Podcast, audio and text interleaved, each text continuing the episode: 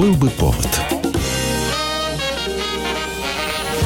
Здравствуйте, я Михаил Антонов, и эта программа «Был бы повод». И рассказ о событиях, которые происходили в этот день, 12 октября, но в разные годы, ждет вас в сегодняшней программе. 1919 год, 12 октября. Едва успели привыкнуть к самолетам, как к явлению. Едва успели распробовать, что такое пассажирские перевозки самолетами, как англичане предлагают новинку. Теперь на самолетах кормят. Отныне во время полета по маршруту Лондон-Париж на борту самолетов компании Handley Page Transport можно за собственный счет приобрести завтрак. Стоит такое удовольствие 3 шиллинга. A new concept in air transportation. The travail has been taken out of travel. Три шиллинга – это довольно много. Для среднего англичанина на эти деньги можно скромно питаться почти три дня. Однако новинка приходится во всех смыслах по вкусу. И если первые завтраки на самолетах – это фрукты, салат или холодный сэндвич, то уже через пять лет в самолетах начинают устанавливать печи. И питание для пассажиров готовят прямо во время полета. Со временем практика кормить авиапассажиров распространится повсеместно. 1928 год, 12 октября, после встречи с Климентом Ворошиловым, абсолютно гражданский человек, бывший певчий Казанского собора, бывший регент храма Христа Спасителя, а ныне 35-летний композитор Александр Александров принимает предложение возглавить ансамбль красноармейской песни. Именно в этот день проходит первое выступление коллектива в Доме Красной Армии имени Фрунзе. Изначально в ансамбле, который считается самодеятельным, 12 человек. 8 певцов от тенора до баса, 2 танцора, один баянист и один чтец. Программа военно-патриотическая. Новых песен не так много, приходится на первоначальных порах пользоваться переделками. Марш дроздовцев переделывают в «Подолинам» и «По взгорьям», из песни добровольческой армии делают красноармейскую «Смело мы в бой пойдем».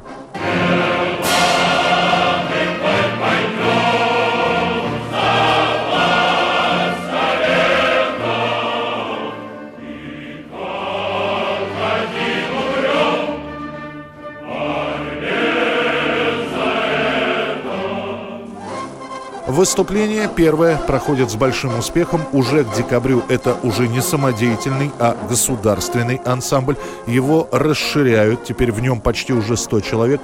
К 1937 году, то есть уже через 9 лет, когда ансамбль собирается на выставку в Париж, в нем уже три сотни человек. Ансамбль красноармейской песни, а с 1946 года ансамбль песни и пляски имени Александрова – это главный военно-патриотический коллектив Советского Союза.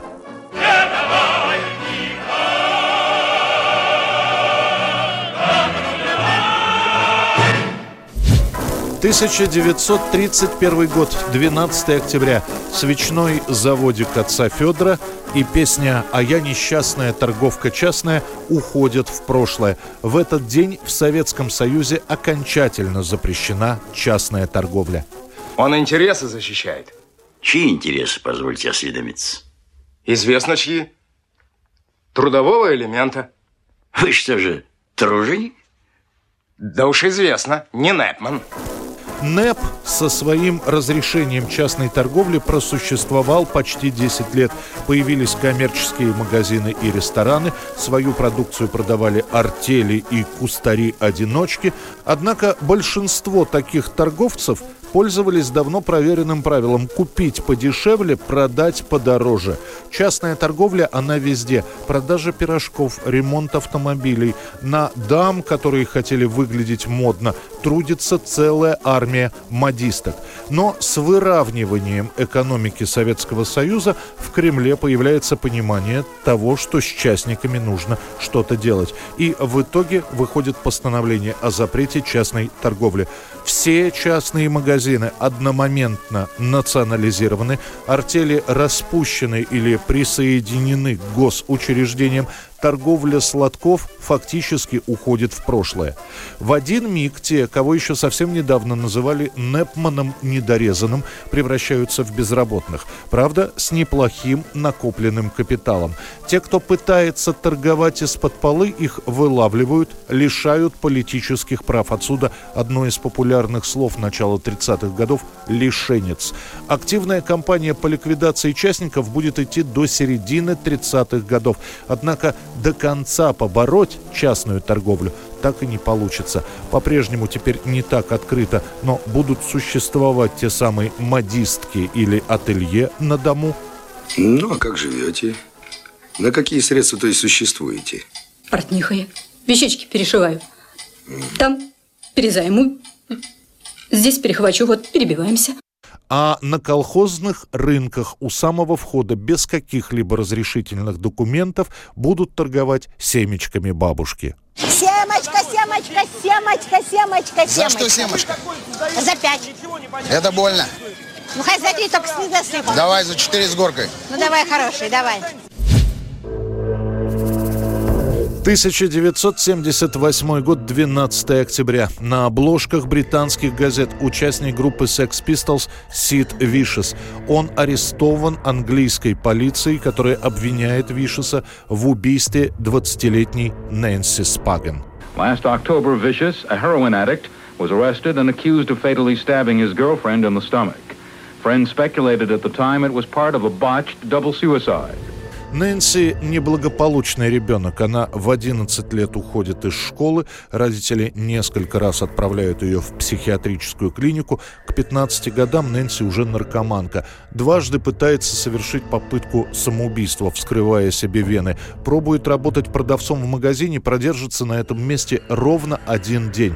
После этого главное увлечение Нэнси – это наркотики и музыка. Она целыми днями проводит в клубах, где знакомится с разными музыкантами музыкантами. Сначала Нэнси пытается завязать отношения с солистом группы Sex Pistols Джонни Роттоном, после переключиться на басиста Сида Вишеса. Они начинают жить вместе. После Сид уйдет из группы и хочет начать сольную карьеру. Нэнси попробует познакомить его со своими родителями, но вид двух наркоманов, дочки и ее бойфренда, шокирует семью. Знакомство получится скомканным. В октябре 78-го Сид и Нэнси приезжают в нью-йоркский отель «Челси», где снимают номер. Будет известно уже потом, по данным свидетелей, что в тот день злополучный в их номере побывает как минимум два наркоторговца. К вечеру после дозы Сид и Нэнси в забытии. Первым очнется Вишес. Он увидит лежащую Нэнси, не заподозрит ничего плохого и выйдет из номера.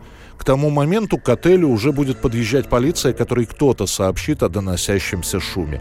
Прибывший наряд найдет в сотом номере Нэнси. Она лежит вся в крови в одном нижнем белье в ванной. Экспертиза покажет, что она убита несколькими ударами ножа.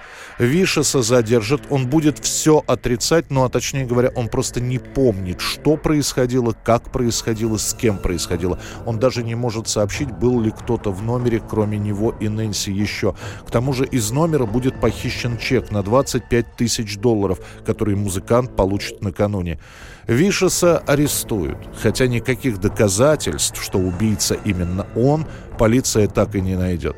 Музыканта отпустят под залог в начале 79 года. 1 февраля он умрет после передозировки наркотиков. Некоторые будут считать, что это было самоубийство. Sid Vicious, the punk rock star, dead from an overdose of heroin. 1971 год, 12 октября. На Бродвее премьера мюзикла «Иисус Христос Суперзвезда». Уже год, как продается записанный профессиональными музыкантами альбом с этой рок-оперой. Его музыкальные критики называют буквально через раз гениальным – а перед премьерой на Бродвее собирается толпа протестующих. Это представители христианских организаций, которые считают постановку богохульной и кощунственной. Правда, это лишь подогревает интерес к этому спектаклю.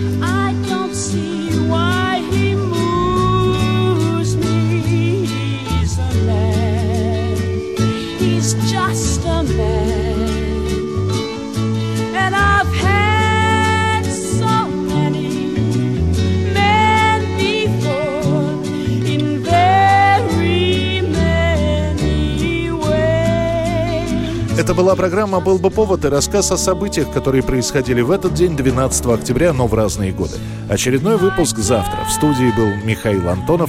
До встречи. I.